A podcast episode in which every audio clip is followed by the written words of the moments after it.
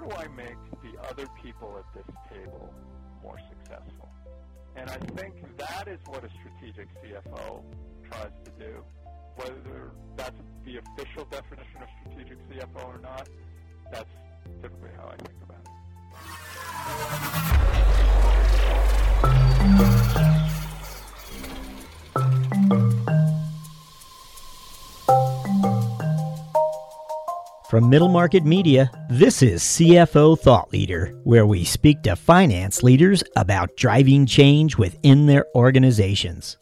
Hi, it's Jack Sweeney. On today's show, we speak to Sian Wang, C F O of FastSpring, a startup SaaS developer. What makes Sian's startup C F O tale compelling is that, unlike many startup leaders, he has invested portions of his career in some entirely unexpected places, including Wall Street, where he spent the early part of his career as a corporate attorney, or at McKinsey and Company, where he was a consultant, or more recently, in some rather sizable technology companies. How he found his way to FastSpring, and, well, finance, is what makes for an unusual career journey. I think you'll agree. We begin after these words from our sponsor.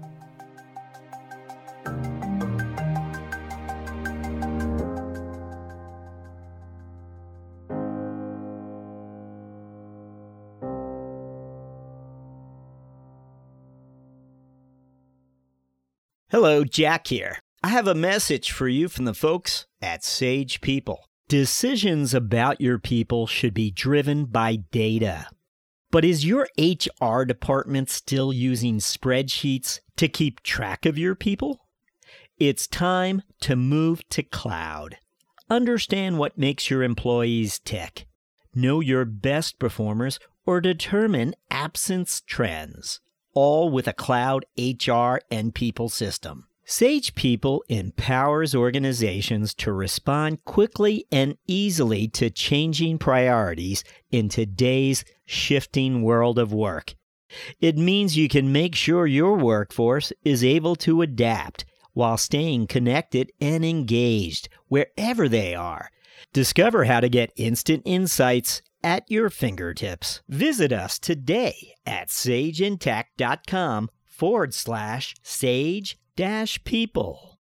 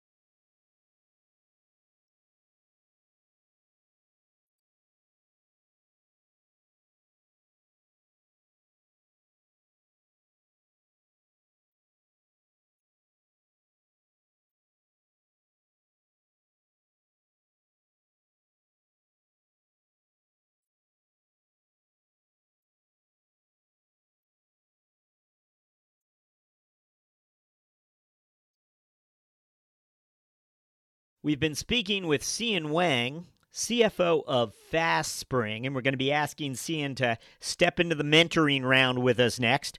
But first, we have a thought leadership minute for you. This one was also from a recent uh, human capital conference we were attending. I think you might find it interesting. Again, we believe talent is top of mind for finance.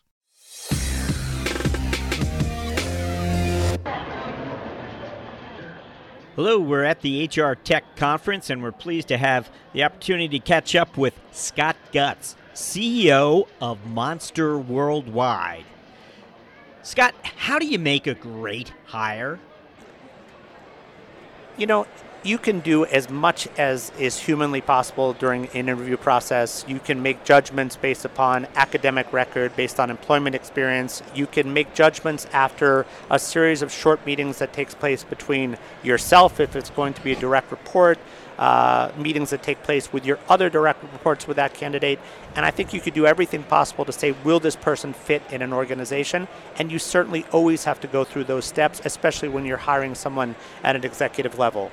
But I would say that it's usually two months, three months, six months before you fully understand whether or not you've made the right hire.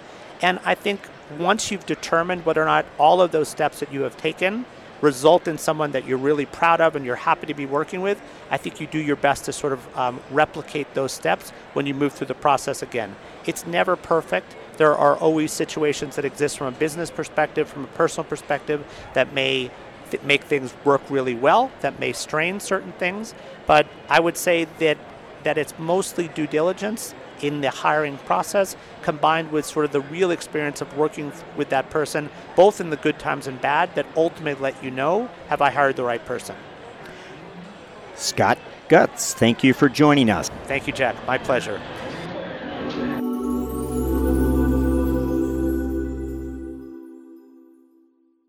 The rest of our conversation with Scott Gutz, C E O of Monster, can be heard immediately following our interview with Sian. Think of it as a listener's bonus, courtesy of U S Bank, sponsor of this Thought Leadership Minute, and who's about to share a few words of its own. But don't go anywhere. We're turning the knob on the mentoring round with Sian Wang after these words. The business landscape is changing quickly as the pressure to manage expenses efficiently and strategically increases. You need solutions that not only help drive down costs and improve efficiencies, but meet the changing needs of your business. At U S Bank, we can help. We'll work with you to uncover your specific payment challenges and bring you proactive and innovative solutions and strategies that help you meet the financial goals of your organization. Our commitment to doing the right thing for our customers has earned us the designation of one of the world's most ethical companies from the Ethisphere Institute for six years in a row. To learn more, visit us at U S B payment dot com. Sian, I uh, threw a few extra questions your way, but we're finally here. We're finally entering the mentoring round. Let me begin by just asking the big question. What's one thing that's exciting you about finance and business today? I think some of the things we've been talking about um, in the last hour or so, I find very exciting for the for people in the financial profession.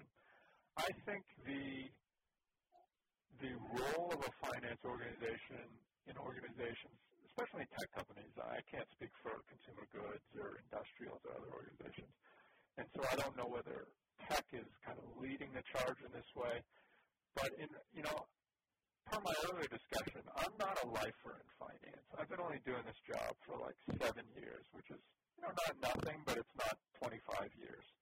But what I'm seeing is a movement, you know, like I said, the, the core finance role is always going to be what we talked about. I'm seeing a movement more to kind of what is strategic finance and how can finance use that kind of tool set that we talked about to impact the, the, the organization at large and just go beyond the kind of core Excel, sitting in your cube type financial role that I think has been uh, typical of finance orgs in the past. So I think that's what's exciting about finance today, especially in the tech industry.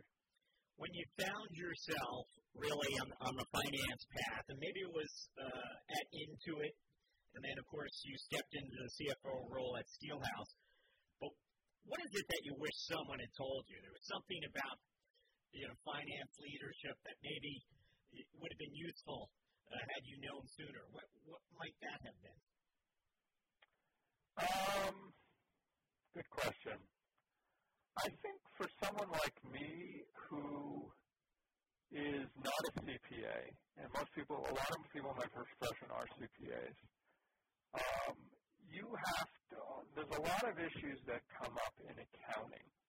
So even though I spent a lot of time talking about um, kind of how you go beyond the accounting, how you go beyond that kind of first circle, Um, I think accounting remains kind of the core of what a C F O does, and you need to kind of be more than conversant in it, but you have to be able to kind of speak the language of the auditor when an issue kind of crops up. And so I took a bunch of accounting in business school and when I was in law school.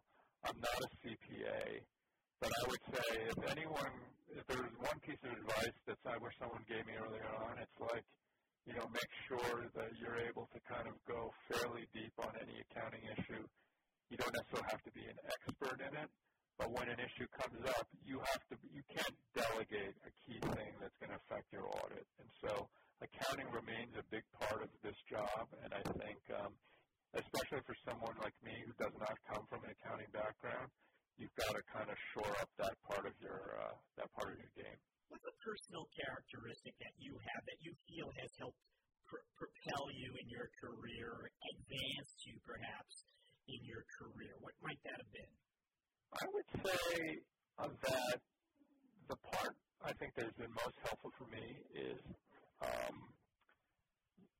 number one, you have to be interested in finance. You have to be interested in accounting, finance, you know, that type of thing. But secondly, I think the thing that's been most helpful for me is you have to be interested and have a love for business, right? You have to be, have a love for kind of business decision-making, even beyond the finance and the accounting. So to, to our earlier discussion, you know, we have a choice of acquiring company A, B, or C. Which should it be and why? You know, we're expanding internationally. Should we start in the U K, Brazil, or China, and why? You know, we have an extra million bucks in the budget. Should we double down on product A, B, or C, and why? Those types of decisions, I think, are what make the job interesting. Um, and I think, um, you know, uh, that's what kind of gets me out of bed every morning, and that's why I enjoy doing what I do. Is there a, a book you'd recommend to aspiring finance leaders? Yeah, um, I think a book that is that I kind of look at every few years is a book called The Five Patterns of Extraordinary Careers, and I think uh, that's written by a fellow. His last name is Citrin. I, I think his first name is Jim, but don't quote me on that. I think it's available on Amazon. And I found this book very helpful because I think one of the things that everyone needs to figure out is what is the right career for them, what is the right area for them. Is it finance or is it somewhere other than finance? And one of the big takeaways in this book is, you know, you need to find a role where you have a passion about the subject matter area. Number two, it's something you're good at. And number three, it has people you like working with, the types of people you like working with. And if you can kind of get all those three, you'll be you'll be kind of happy and successful in your career. So that's a book that had a lot of impact on me, and I still kind of refer to every now and then to this day, even though I've kind of first read it about fifteen years ago. Okay, our final question. What are your what are your priorities as a finance leader over the next twelve months? Well, you know, I think that as for a company our size, about one hundred people, we're very focused on how do you accelerate revenue growth. And that's probably, that might describe every C F O's role. But I think especially with us, you know, we have a new kind of equity sponsor. We've done very well historically. in terms of year-on-year revenue growth. Um, but as, as we talked about, as we kind of climb the inflection point of the S-curve, I think we're trying to figure out how, how high, high can be. That involves greater international expansion, maybe improving our, uh, expanding our product offering, um, improving our user interface and user experience and the like. And so there's a lot of potential levers and a lot of choices we have, but that's basically the goal for the next year here at FastSpring is how do we accelerate revenue growth uh, to make this, you know, one hundred million dollars, eight hundred million dollars in revenue. Sian Wang, thank you for joining us on C F O. Thank you very much. Thanks for having me.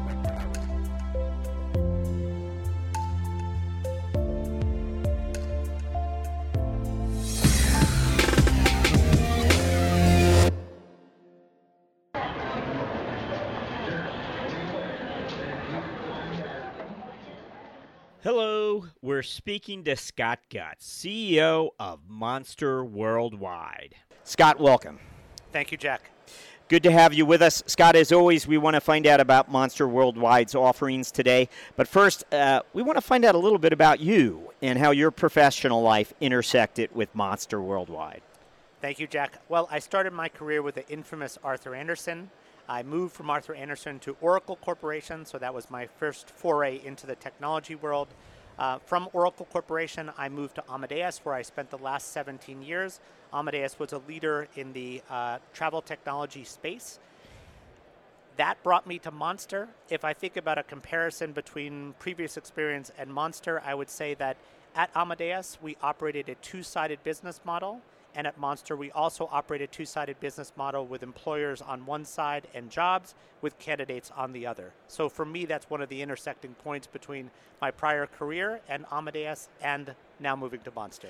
Can you tell us about the customer mix today, whether it's large accounts or mid-size? What's the, what's the makeup? So from an employer perspective, if we look at the jobs that are on Monster today, I would like to say that we don't discriminate. We are serving enterprise customers, customers in major categories, uh, small and mid-sized business customers, and we also serve staffing agencies. So if you think about all of the different entities that come together in order to uh, create jobs and to fill jobs, we're, we're looking at them as the employer job side of our ecosystem. Is there an obstacle? You've been... Uh on the other side of the, the door, sixty days here. Is there an obstacle that you see that needs to be addressed for Monster to really open its next chapter of growth? So you're absolutely correct. I've been at Monster now for two months. I would say that the obstacles that are impacting Monster are actually impacting the industry overall. If you think about the fact that for the first time in our history, there are actually more jobs that are posted than there are candidates, that creates quite an interesting world where the candidate is king. So if we look at our two-sided business model with employer on one and candidate on the other, first and foremost, we have to help employers sort of differentiate themselves relative to their competition. We need to help them post uh, job ads that are interesting and compelling. We need to help them sort uh, put forth a message about what they do, why they do it, and the type of candidates they're looking for. On the candidate side, it's about helping a candidate understand the journey that they're about to embark upon. We want them to understand what they want to do from a career perspective. We want to help them understand their attributes based upon a psychological view that says you would be a perfect candidate for these types of jobs. And then ultimately, we want to do the best possible job from a match and recommendation perspective of bringing employers together with candidates. Now, uh, I know Monster uh, Studios is rather new. Can you tell us something about how this uh, video operation serves your clients? Sure. In the context of what I just shared about the fact that it is difficult for employers to fill jobs, if you think about employers creating videos about a global, let's say, enterprise customer that says we operate in, in one hundred different markets, we're the global leader in X or Y, that doesn't really tell a candidate a lot about where they may work and where they may fit. The concept behind Monster Studios is that a real hiring manager says, hi, I'm this hiring manager from A B C organization. I work in this location. I have a team of sixteen people. We're looking to hire a person who will do these things. You'll work with this group of people, picture a group of people waving sort of behind, and a candidate suddenly has an idea that this is the person I'd be working for, this is the atmosphere in which I'd work, look, those are the type of people that I'd be working with, and a candidate then has the opportunity to self-select. They could say, boy, that looks like a super place for me to work, I'm going to apply, or that looks like something that really doesn't fit my personality, I think I'm going to pass. The ultimate expectation is that we will increase levels of conversion by allowing candidates a better perspective, and in fairness, hiring managers the ability to say, this is what we're about, are you interested? With the expectation that the candidates that are coming have already self-selected and said, I think I want to be there. So Monster Studios is allowing sort of the hiring manager within an organization to create a thirty second, forty-five second, one minute video that allows them to talk about what they do, how they do it, and, and who they're looking for. Excuse me, Monster has grown both organically and through acquisition in the past. Uh, M and A uh, is still part of the mix, we're sure. Uh, over the next eighteen months, should we be surprised Uh, to see uh, Monster make acquisitions? I think the nice thing about operating at Monster is we remain one of the biggest brands in the space. We are constantly being approached by small and medium-sized businesses looking for an opportunity to work with Monster. We are not a organization that uh, believes that we can do everything sort of perfectly well and we can innovate in every possible area. We're actively looking at partners that help us advance in categories that we think are strategic and important. I think you will see, you know, continuing partnerships from a Monster perspective. And when we find those organizations where we believe that what they're doing is compelling enough, where we want to own that technology asset or we want to be have that group of people operate as a part of Monster, I would absolutely say that acquisitions would be considered over the next eighteen months. And there are multiple categories where al- we're already seeking partnerships and acquisition opportunities. Why would someone want to work at, at Monster today? Well, Monster remains one of the biggest brands in the space. It is an iconic brand within within online recruitment and, and in staffing positions. It is a technology and media company that I think would be attractive to people that are interested in product and in technology and in marketing. Uh, it is operating in a space, we, I should say, are operating in a space where I think we're we're doing a lot of good. When you think about the fact that we are helping candidates on an employment life journey, and if you think about we're helping employers find, find the right people to help them grow and prosper, I actually think what we're doing is pretty cool. And I, I think the combination of the industry in which we operate, the Monster brand, our our desires to advance from a technology, product, and media perspective, I think make, makes uh, Monster a pretty cool place to work. So I think I've got a lot to do uh, to make sure that everybody is moving in the right direction. But from an enthusiasm and motivation perspective, I'm really, really happy with the workforce that I've inherited two months down the down the path here. Our final question, over the next twelve months, what are your priorities when it comes to growing Monster Worldwide?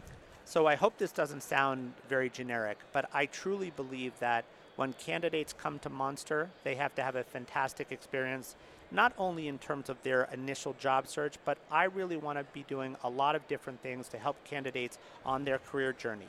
I want them to understand the attributes that they have. I want to understand their academic background. We want to understand their aspirations. And we really want candidates to think of Monster as the place they come again and again to determine what's my next job, am I in the right job, how do I progress my career. We want Monster to be that type of an experience for candidates.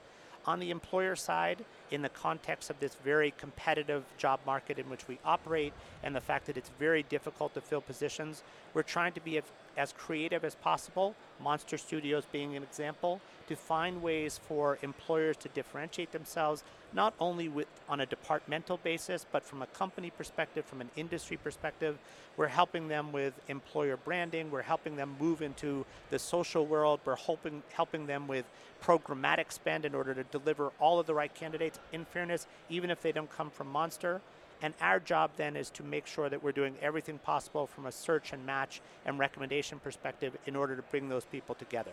So for me, it's around the journey for the candidate, it's the experience that a candidate has when moving through the system, it's the experience that a candidate has using all of the, that I said should have said, employer has using all of the different employer solutions that we make available, and we ultimately will judge ourselves based upon the outcomes. Have we helped an employer fill a number of different jobs? Have we helped an employer fill a critical job that they've had a really hard time finding the right candidate for? And have we allowed candidates to progress effectively on their journey? If we do all of those things right, I think the growth potential for Monster is unlimited. Scott Gutz, thank you for joining us. Thank you, Jack. My pleasure.